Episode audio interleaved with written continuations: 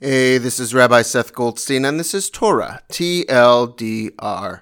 In this week's portion of Behar, we have a new spin on the idea of Shabbat, the Sabbath. We know from the very beginning of the Torah, and repeated several times after, that after six days of work, we are to take a seventh day of rest. As it evolved, Shabbat has become a time of prayer and study, of family and community, of gratitude and renewal.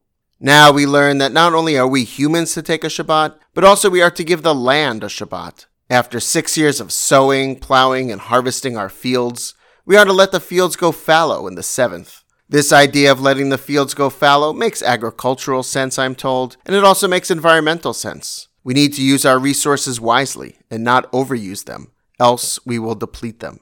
And as with the earth, so too with everything on which we rely, love, trust, compassion, justice.